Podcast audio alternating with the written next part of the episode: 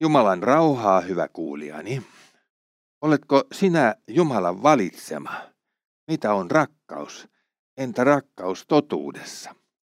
Muun muassa näitä kysymyksiä mietimme tällä viikolla, kun tutustumme apostoli Johanneksen lähettämiin kahteen lyhyeen kirjeeseen. Toinen Johanneksen kirje on osoitettu rouvalle ja hänen lapsilleen, ja se alkaa näin. Vanhin valitulle rouvalle ja hänen lapsilleen, joita minä totuudessa rakastan, enkä vain minä, vaan myös kaikki, jotka ovat tulleet tuntemaan totuuden. Rakastan teitä totuuden tähden, joka pysyy meissä ja on meidän kanssamme ikuisesti. Olkoon meidän kanssamme armo, laupeus ja rauha Isältä Jumalalta ja Jeesukselta Kristukselta, Isän pojalta, totuudessa ja rakkaudessa. Kirjeen saajat ovat siis Jumalan valittuja. On suunnattoman suuri etuoikeus saada kuulua niihin, jotka Jumala on valinnut omikseen. Valinnasta osaksi pääsemistä Paavali kuvaa näin Tessalonkalaiskirjeessä. Jumala valitsi teidät ensi hedelmänä pelastukseen hengen pyhittäessä teidät, kun uskotte totuuteen. Juuri siihen hän kutsui teidät meidän evankelimiemme kautta, että te omistaisitte Herramme Jeesuksen Kristuksen kirkkauden.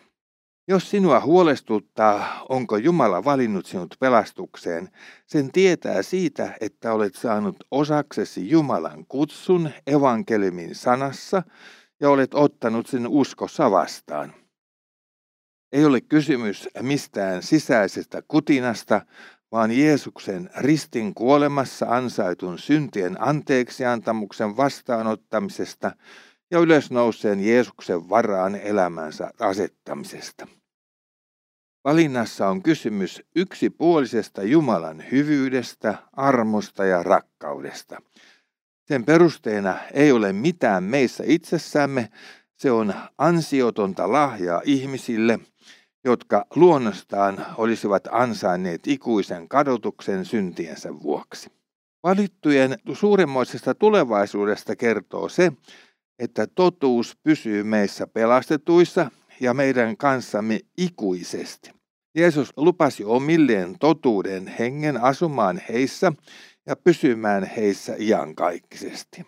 Totuus voitaisiinkin tässä yhteydessä kirjoittaa isolla kirjaimella, sillä Jeesus itse vakuutti, minä olen tie, totuus ja elämä. Kaikki se, mitä voimme nimittää totuudeksi, löytyy viime kädessä Jeesuksen tuntemisen kautta. Johannes sanoi rakastavansa kirjeen saajia totuudessa. Raamatussa rakkaus ja totuus kulkevat aina yhdessä. On sanottu, että rakkaus ilman totuutta on hempeämielisyyttä ja totuus ilman rakkautta on julmuutta. Rakkaussana on suomen kielessä muuttunut niin tunnevaltaiseksi, että on syytä korostaa, että raamatussa se tarkoittaa itsensä toisten puolesta uhraavaa ja toisten hyväksi omistautuvaa elämäntapaa. Siitä käytetään siksi usein nimitystä akabe-rakkaus. Se on omastaan toisten hyväksi antamista. Kun Jumala osoittaa meitä kohtaan rakkautta, hän antoi ainoan poikansa Jeesuksen kärsimään ja kuolemaan meidän syntiemme sijaisena, jotta me saisimme ottaa vastaan lahjana iankaikkisen elämän. Rakkaus ei voi esiintyä milloinkaan ilman totuutta. Vain sellainen ihminen tarvitsee ja haluaa ottaa vastaan Jumalan valmistaman pelastuksen lahjan, joka on suostunut kohtaamaan totuuden itsestään. Vain se, joka tajuaa olevansa syntiensä tähden Jumalan oikeudenmukaisen vihan ja tuomion alla, alkaa huutaa avukseen vapahtajan sovitustyöhön perustuvaa armoa. Pelastuksen, pelastukseen kulkee ahdas portti, joka ei ole mitään muuta kuin suostumista totuuteen Jumalan pyhien kasvojen edessä.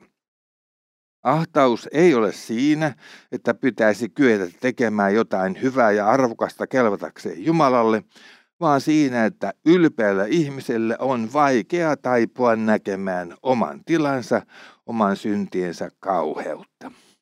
Jeesus ei tullut pelastamaan vanhurskaita, vaan syntisiä. Tietenkin kaikki ihmiset ovat syntisiä, mutta lukemattomat ihmiset pitävät itseään sen verran hyvinä ainakin verratessaan itseään toisiin syntisempiin, että kuvittelevat selviänsä viimeisellä tuomiollakin Jumalan edessä. On toki myös niitä, jotka tajuavat olevansa aidosti syntisiä ja matkalla kadotukseen, mutta eivät ole koskaan kuulleet tai ymmärtäneet, että Jumalan armo annetaan juuri heille, koska Jeesus on heidän syntiensä, syntiensä ristillä sovittanut. Jeesuksen uhriveri Golgatalla riittää sinun suurimpiinkin synteihisi. Johannes toivottaa, olkoon meidän kanssamme armo, laupeus ja rauha Isältä Jumalalta ja Jeesukselta Kristukselta. Uskova kristitty elää joka päivä Jumalan armon varassa. Hän saa ottaa jatkuvasti vastaan ansiotonta rakkautta Isältä ja Jeesukselta.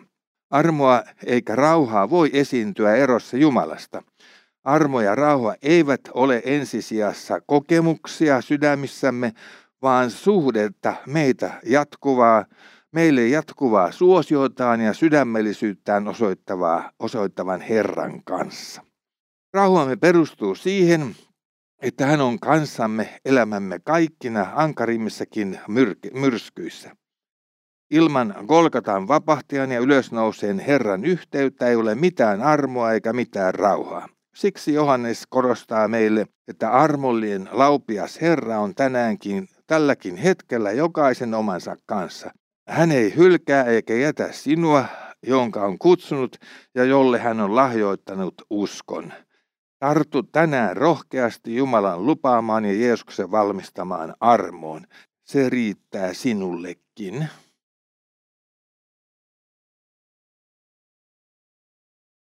Jumalan rauhaa. Johannes jatkaa toisessa kirjeessään rakkausteemaa. Tulin hyvin iloiseksi, kun huomasin lastesi joukossa niitä, jotka vaeltavat totuudessa sen käskyn mukaan, jonka olemme isältä saaneet. Ja nyt rouva, minulla on sinulle pyyntö, ei niin kuin kirjoittasin sinulle uuden käskyn, vaan sen, joka meillä on ollut alusta asti. Meidän tulee rakastaa toisiamme. Rakkaus on sitä, että me vaellamme hänen käskyjensä mukaan. Tämän käskyn te olette kuulleet alusta asti, ja sen mukaan teidän tulee vaeltaa. Uskovalle isälle tai äidille ei ole sen suurempaa iloa kuin se, että hänen lapsensa seuraavat hänen jälkiään uskossa vapahtajaan. Vastaavasti hänen syvin murheensa on, jos lapset kulkevat selkä käännettynä Jumalalle. Huoli lasten pelastumisesta ajaakin monen uskovan isän tai äidin ajoittain ehkä hyvinkin tuskalliseen rukoustaisteluun lastunsa puolesta. Rakkauden määrä mitataan sillä, kuinka syvä on tuskamme, kun rakastamamme ihminen kulkee väärillä teillä. Itse asiassa Jumalankin rakkaus meitä kohtaan mitattiin Golgatan kärsimyksen ja tuskan syvyydellä. Nyt Johannes kehottaa, rakastakaamme toisiamme. Uskossa valtavat lapset ja heidän vanhempansa tarvitsevat jatkuvaa muistutusta siitä, että ylläpitääksemme keskenäistä yhteyttämme, meidän tulee jatkuvasti osoittaa käytännössä rakkautta toisiamme kohtaan. Erityisen tärkeää se on silloin, kun joku lapsistamme vaeltaa väärillä teillä. Rukous ja huolehtiva rakkaus ovat ne välineet, jotka Herra on antanut meille käyttöön voittaaksemme sydämet Herran puoleen. Johannes toistaa rakkauden määritelmää, jonka Jeesus itse jäähyväispuheissaan jo oli antanut. Niin kuin isä on rakastanut minua, niin minäkin olen rakastanut teitä. Pysykää minun rakkaudessani, jos pidätte minun käskyni, te pysytte minun rakkaudessani, niin kuin minä olen pitänyt isäni käskyt ja pysynyt hänen rakkaudessaan.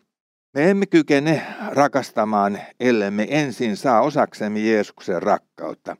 Hän rakasti opetuslapsiaan asettumalla heidän alapuolelleen ja pesemällä heidän jalkansa.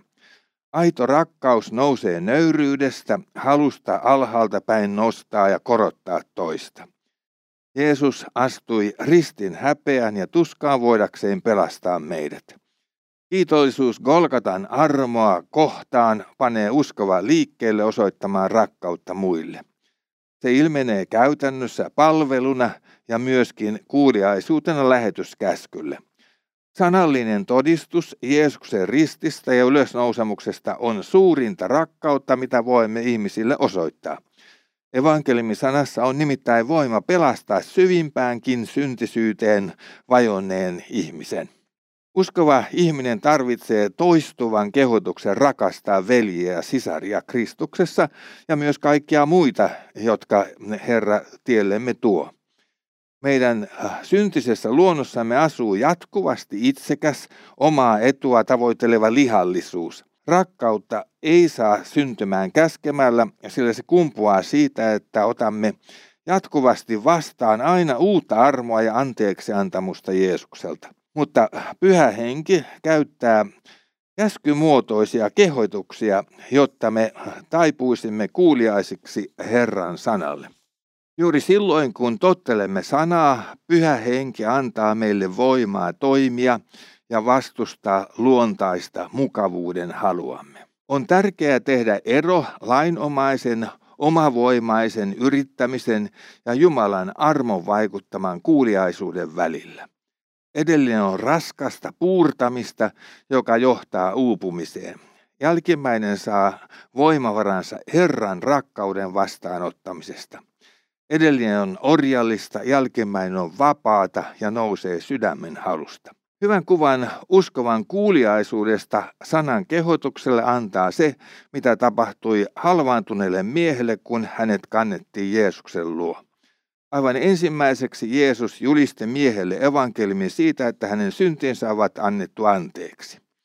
Miehen sydämen täytti Jumalan rauha ja ilo. Mutta seuraavat sanat Jeesuksen suusta olivat käskyn muodossa. Nouse, ota vuoteesi ja mene kotiisi. Halvaantunut ihminen ei tietenkään kykene kävelemään, mutta sillä hetkellä kun mies noudatti Jeesuksen käskyä, Jumalan voima vaikutti paranemisen ja teki mahdottoman mahdolliseksi.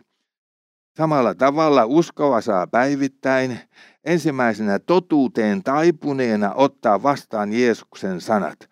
Sinun syntisi ovat anteeksi annettu.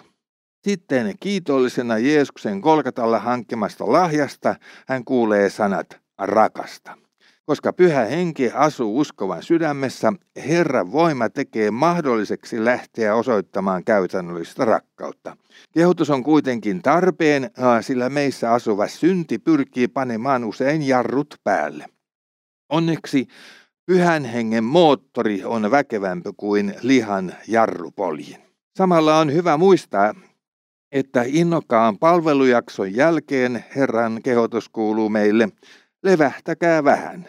Herran oma tarvitsee toistuvasti aikaa viipyä Herran kasvojen edessä. Hän puhdistaa meidän työssä tahraantuneet kätemme ja syntisyytemme mustaamat sydämemme. Saamme levätä katsella hänen armoansa ja hyvyytensä kirkkautta ja kuunnella hänen ääntään raamatun sanassa. Siitä saamme taas nousta jatkamaan rakkauden palvelua. Herran läsnäolossa on siunaus. Jumalan rauhaa kuulijani. Useat Uuden testamentin kirjeet on lähetetty seurakunnille, joiden keskuuteen oli tunkeutunut harhaopettajia. Toinen Johanneksen kirjekään ei ole poikkeus, ja se jatkuu näin. Maailmaan on lähtenyt monia eksyttäjiä, jotka eivät tunnusta Jeesusta Kristukseksi lihaan tulleeksi. Sellainen on antikristus, eksyttäjä, Katsokaa, ette te menetä sitä, minkä olemme työllämme saaneet aikaan, vaan saatte täyden palkan. Ei kenelläkään, joka menee edemmäksi eikä pysy Kristuksen opissa, ole Jumalaa. Joka pysyy siinä opissa, hänellä on sekä isä että poika. Jos joku tulee teidän luoksenne eikä tuo mukanaan tätä oppia, älkää ottako häntä kotiinne, älkää lausuko häntä tervetulleeksi joka lausuu hänet tervetulleeksi, osallistuu hänen pahoihin tekoihinsa. Kaikenlaiset harhaopit ovat yhä tänään suuri vaara sekä uskoville että muille ihmisille. Viime kädessä äh, kaikissa niissä on kysymys siitä, kuka Jeesus Kristus on. Oikean raamatullisen opin mukaan hän on sataprosenttisesti Jumala ja sataprosenttisesti ihminen ja samaan aikaan. Tänä päivänä monet ovat luopuneet hänen jumalallisuudestaan ja väittävät häntä vain ihmiseksi. He saattavat pitää häntä aikansa maailman käsityksen sitomaksi erehtyväksi opettajaksi. Nyt me mukaan tiedämme paremmin kuin hän.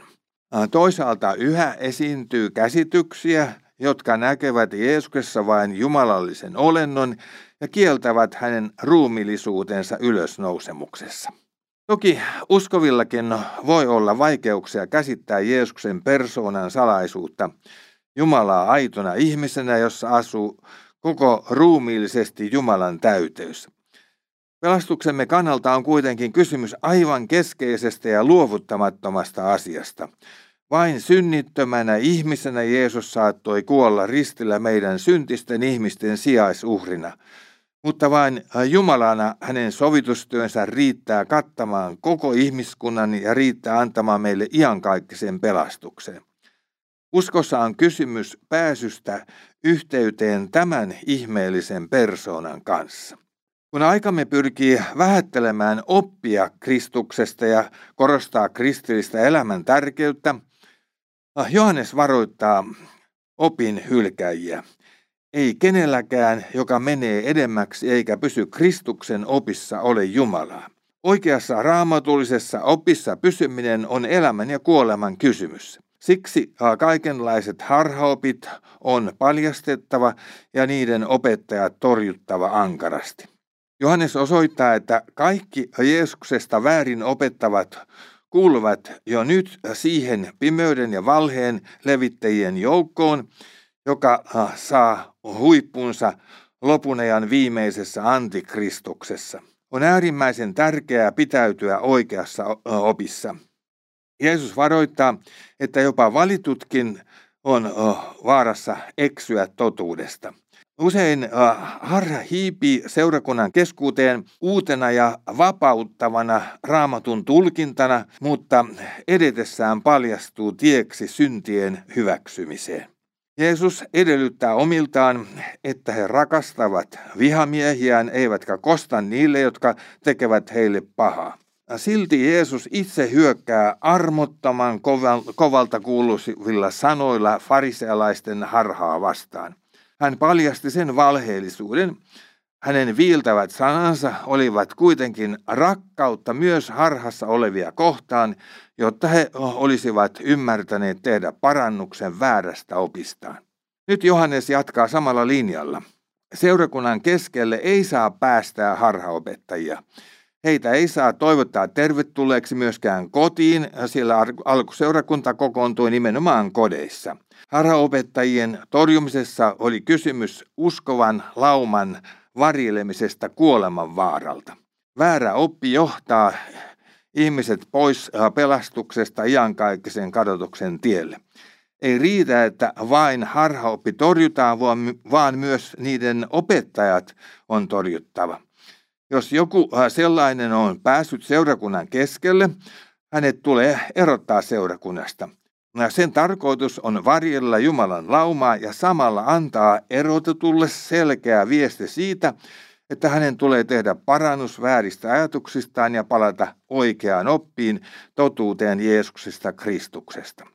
Seurakunnan keskellä monet saattavat langeta moninaisiin lihan synteihin ja niistä on uskovien nuudeltava toisiaan ja autettava toinen toistaan parannukseen ja turvautumaan Jumalan armoon. Mutta vääristä opeista ihmisten näyttää olevan yllättävän vaikea tehdä parannusta. Syy lienee siinä, että synnynnäisen ylpeytämme vuoksi ihmisen on yllättävän vaikea tunnustaa olevansa väärässä. Opilliset harhat johtavat ennemmin tai myöhemmin myös elämän turmelukseen, lihan synteihin, joita sitten halutaan puolustella väärillä oveilla. Voidaksemme pysyä totuuden tiellä, meidän tulee antaa Jumalan sanan tutkia myös omat mieliajatuksemme ja alistaa ne raamatun totuudelle. Taistellessamme omaan sydämeemme tunkeutuvia harha-ajatuksia vastaan Jeesus rukoilee puolestamme näin. En rukoile, että ottaisit heidät pois maailmasta, vaan että varilisit heidät pahasta. Eivät ole maailmasta niin kuin en minäkään ole maailmasta. Pyhitä heidät totuudessa, sinun sanasi on totuus.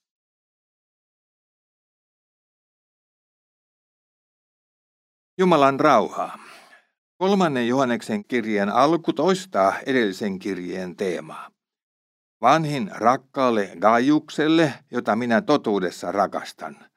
Rakkaani, toivon, että sinä menestyt kaikessa ja pysyt terveenä niin kuin sielusikin menestyy. Tulin hyvin iloiseksi, kun veljet saapuivat ja antoivat todistuksen rakkaudestasi totuuteen, niin kuin sinä totuudessa vaellatkin. Minulla ei ole suurempaa iloa kuin se, että kuulen lasteni vaeltavan totuudessa.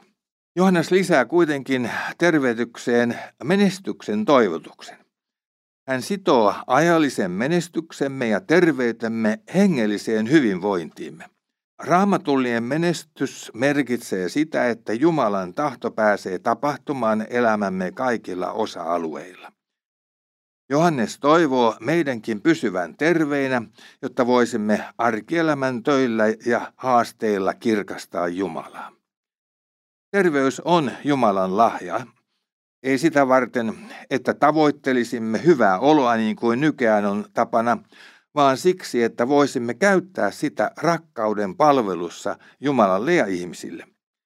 Terveys on kuin kynttilä, joka vähenee sitä mukaan kuin valo valaisee. Mutta sen kynttilän liekki on hengellinen suhteemme Herraan. Ilman sielun menestystä ruumiimme menestys on kuin kynttilä ilman valoa. Lopulta saamme tässä ajassa kuluttaa terveytemme loppuun asti, kuitenkaan menettämättä sielumme menestystä. Paavali tiivistää, sen tähden me emme lannistu, vaikka ulkonainen ihmisemme menehtyykin, sisäinen ihmisemme kuitenkin uudistuu päivä päivältä. Tervehdyksestä Johannes siirtyy vieraanvaraisuuden teemaan.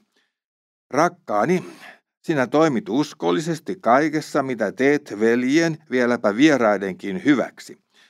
He ovat seurakunnan edessä todistaneet sinun rakkaudestasi. Teet hyvin kuin varustat heitä, heidät matkalle, niin kuin Jumalan edessä on arvollista. Hänen nimensä tähden he ovat matkalle lähteneet, eivätkä ole ota pakanoilta mitään. Meidän velvollisuutemme on siis ottaa sellaiset vastaan, jotta me yhdessä työskentelisimme totuuden hyväksi. Alkuseurakunta lähetti kiertäviä evankelistoja ja lähetyssaarnaajia levittämään evankelimia ja vahvistamaan seurakuntia. Heidät majoitettiin uskovien kodeissa ja paikalliset seurakunnat varustivat heitä matkalla eteenpäin. Samalla periaatteella toimii tänäänkin lähetystyö ja matkasaarnaamisen toiminta. Johannes korostaa, että lähetetyt eivät ota vastaan taloudellista tai muuta tukea pakanoilta, eli ei-kristityiltä, jos ilmaisen evankelimin julistamisesta otettaisiin vastaan rahalahjoituksia uskosta osa- osattomilta, kuulijat ymmärtäisivät sen evankelimin myyskentelyksi tai nykytermein leipäpappeudeksi. Monet järjestöt saavat humanitaariseen työhönsä tukea valtiolta tai yleisten keräysten kautta. Valtion antama tuki köyhille maille on sinänsä aivan hyvä asia, mutta jos ja kun se tapahtuu lähetysjärjestöjen kautta, tukea jaettaessa lähetit eivät saa julistaa evankelmia, vaikka muun aikana sitä tekevätkin. Salakavallisesti siinä hyvä kehitysaputyö voi viedä läheteiltä ajan varsinaiselta työltään. Rahalla, joka tulee muista kuin uskovien lompakoista, on taipumus alkaa hallita sitä, mitä teemme. Ja siksi Johanneksen varoitusta on kuunneltava tarkkaan. Vieraanvaraisuuden osoittaminen on tärkeä osa evankelimin palvelua. Hebrealaiskirje sanoo, älkää unohtako vieraanvaraisuutta, sillä sitä osoittamalla jotkut ovat saaneet tietämättään pitää enkeleitä vieraanaan. Vieraanvaraisuutta tulee tietenkin osoittaa myös muille kuin vain uskoville kristityille. Evankelioimistyössä ja lähetyskentillä kodit, jotka ovat avoimia ottamaan vastaan mitä erilaisimmissa tarpeissa olevia ihmisiä, ovat keskeinen tapa ihmisten johtamiseksi Jeesuksen luokse ja edelleen seurakunnan yhteyteen. Siksi kotiseuroja ja kotiraamattupiirejä kannattaa aktiivisesti harjoittaa myös tänä aikana, jota vaivaa yksityisyyden tavoittelu. Yksityisyyden etsiminen on vienyt suomalaiset entistä yksinäisimmiksi. Avoimet kodit ovat avain maamme evankelioimisessa. Oletko sinä valmis ottamaan kotiisi vieraita? Se vaatii oman vaivansa, mutta rakkaus on aina myös vaivan näköjä toisten hyväksi. Evankelimi Jumalan rakkaudesta Kristuksen sovitustyössä kutsuu uskovia rakkauden palveluun. Johannes korostaa, että vieraanvaraisuus on Jumalan edessä arvollista. Sillä hän viittaa toisaalta niihin lähettiläisiin, joiden evankelimin työtä halutaan tukea. Toisaalta hän korostaa, että Jumala itse on äärimmäisen vieraanvarainen. Kaikki se ajallinen hyvä, josta olemme päässeet osalliseksi, tulee Jumalalta. Näin ollen vieraanvaraisuuden osoittaminen on pohjaltaan vain Herralta saadun jakamista eteenpäin. Edellisessä kirjeessä Johannes oli kuitenkin varoittanut uskovia avaamasta kotejaan harhaoppisille. Avoimet kodit avaavat ihmissydämet, mutta ovia ei saa edes rakkauden tai hyvän tahtoisuuden nimissä avata niille, jotka ovat no, tuomassa mukaan väärää oppia Kristuksesta. Herra kutsuu meitä tänään uskollisuuteen niin vieraanvaraisuudessa kuin seurakunnan varjelemisessa puhtaassa evankeliumissa.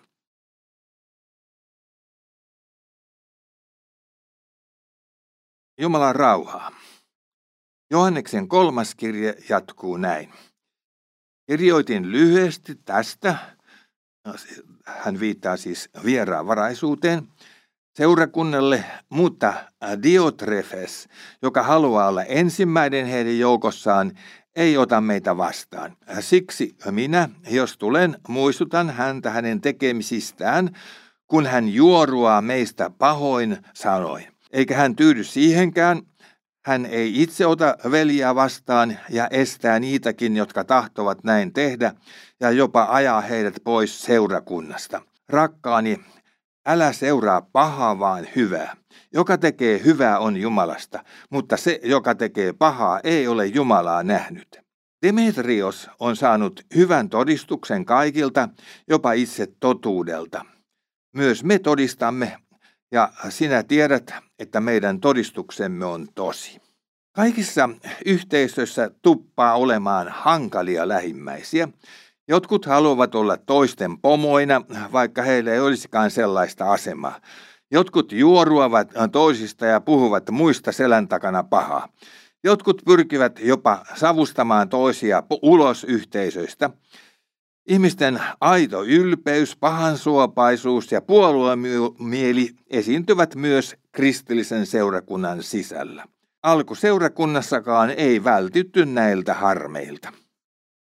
Johanneksen perustamassa ja nyt Gaiuksen johtamassa seurakunnassa oli Diotrefes-niminen mies, joka tuotti Johannekselle harmaita hiuksia. Ilmeisellä tavalla hän oli kyllä oikea oppinut kristitty, mutta lihallisella käytöksellään ja halullaan hallita muita aiheutti seurakunnassa hämmennystä ja ongelmia. Hän näyttää muodostaneen oman ryhmänsä ja vastusti ei vain Gaiusta, vaan myös hyvää miestä äh, Demetriosta – Kirjellään Johannes halusi rohkaista Gaiusta tarttumaan ongelmiin ja antoi samalla tukensa Demetriokselle, joka oli ehkä jäänyt vähemmistöön seurakunnassa. Usein seurakunnissa katsotaan aivan liian pitkään läpi sormien erilaisia juoruja ja toisten pompottamista siinä toivossa, että pikkuhiljaa ongelmat menisivät ohi. Tosiasiassa ne vain pahenevat, ellei niihin tartuta ajoissa. Jeesus antaa selkeät ohjeet siitä, miten havaituissa synneissä pitää menetellä. Matteus 18. Jos veljesi tekee syntiä, mene ja nuhtele häntä kahden kesken. Jos hän kuulee sinua, olet voittanut veljesi takaisin. Mutta jos hän ei kuule sinua, ota yksi tai kaksi todistajaa mukasi että jokainen sana vahvistettaisiin kahdella tai, kahden tai kolmen todistajan suulla. Jos hän ei kuule heitäkään, ilmoita seurakunnalle, mutta jos hän ei kuule seurakuntaakaan, olkoon hän sinulle kuin pakana ja publikaani. Seurakuntakurin tarkoitus on toisaalta puhdistaa seurakuntaa, sillä Herra ei voi käyttää uusien ihmisten pelastukseksi seurakuntaa, joka suosii keskellään syntiä. Toisaalta synnin tekijää halutaan auttaa näkemään oma tilansa ja johtaa hänet aitoon parannukseen Jeesuksen kolkatan risti uhrin turvautuen. Herätysten historia osoittaa, että silloin kun seurakunta taipuu parannukseen synneistä, joita se on sallinut ja jopa suosinut, Jumalan henki pääsee vaikuttamaan ja evankelimin sana leviää uudella voimalla myös ympäristöön. Seurakunta muodostuu armahdetuista syntisistä, mutta juuri siksi, että Herra suuressa rakkaudessaan armahtaa syntisiä, meidän tulee tehdä myös keskinäistä synneistämme parannusta. Johanneksen toinen ja kolmas kirje päättyvät hyvin samantapaisiin toivotuksiin. Minulla olisi teille paljon kirjoittamista, mutta en tahdo tehdä sitä paperilla ja musteella. Toivon pääseväni teidän luoksenne ja saavani puhua kanssanne kasvokkain, että ilomme olisi täydellinen. Valitun sisarisi lapset lähettävät sinulle terveisiä. Ja kolmas lopettaa, rauha sinulle, Ystävät tervehtivät sinua, tervehdi ystäviä jokaista erikseen. Korona-aikana olemme kokeneet, miten mikään kirjallinen tai internetin välittämä yhteydenpito ei voi korvata kasvoista kasvoihin tapahtuvaa keskustelua. Kasvokkain tapahtuva puhe on se väline, jolla voimme jakaa syvemmin sydämiemme toistemme kanssa. Se on rakkauden ilmaisemisen tärkein väline. Siksi me löydämme siinä myös ilon. Jumalan palveluksissa on tärkeää, että saamme kuulla raamatusta Jumalan puheen, mutta tärkeää on myös yhteiset keskustelut kirkkokahveilla tai rukousryhmissä. Meidän ei siksi tule vähätellä hebrealaiskirjeen kehotusta, älkäämme jättäkö yhteistä kokoontumistamme niin kuin muutamien on tapana, vaan kehottakaamme toisiamme entistäkin enemmän, kun näette tuon Jeesuksen paluun päivän lähestyvän. Uuden testamentin kirjeissä on yleensä lopussa tervehdysten ja terveisten osuus. Raamattu pitää tervehtymistä todella tärkeänä. Parhaiten sen tajuamme, kun joku kieltäytyy tervehtimästä meitä. Siksi Johannes kehottaa meitäkin tervehtämään ystäviä aivan jokaista erikseen niin silloin kun tulemme yhteen kuin myös erkanemme. Tervehdyksen syvin sisältö on Jumalan rauhan laskeminen toistemme ylle. Tämän viikon tutkistelujen lopuksi haluan toivottaa sinulle Jumalan rauhaa. Olet hänelle rakas. Tervehdi sinäkin ystäviäsi.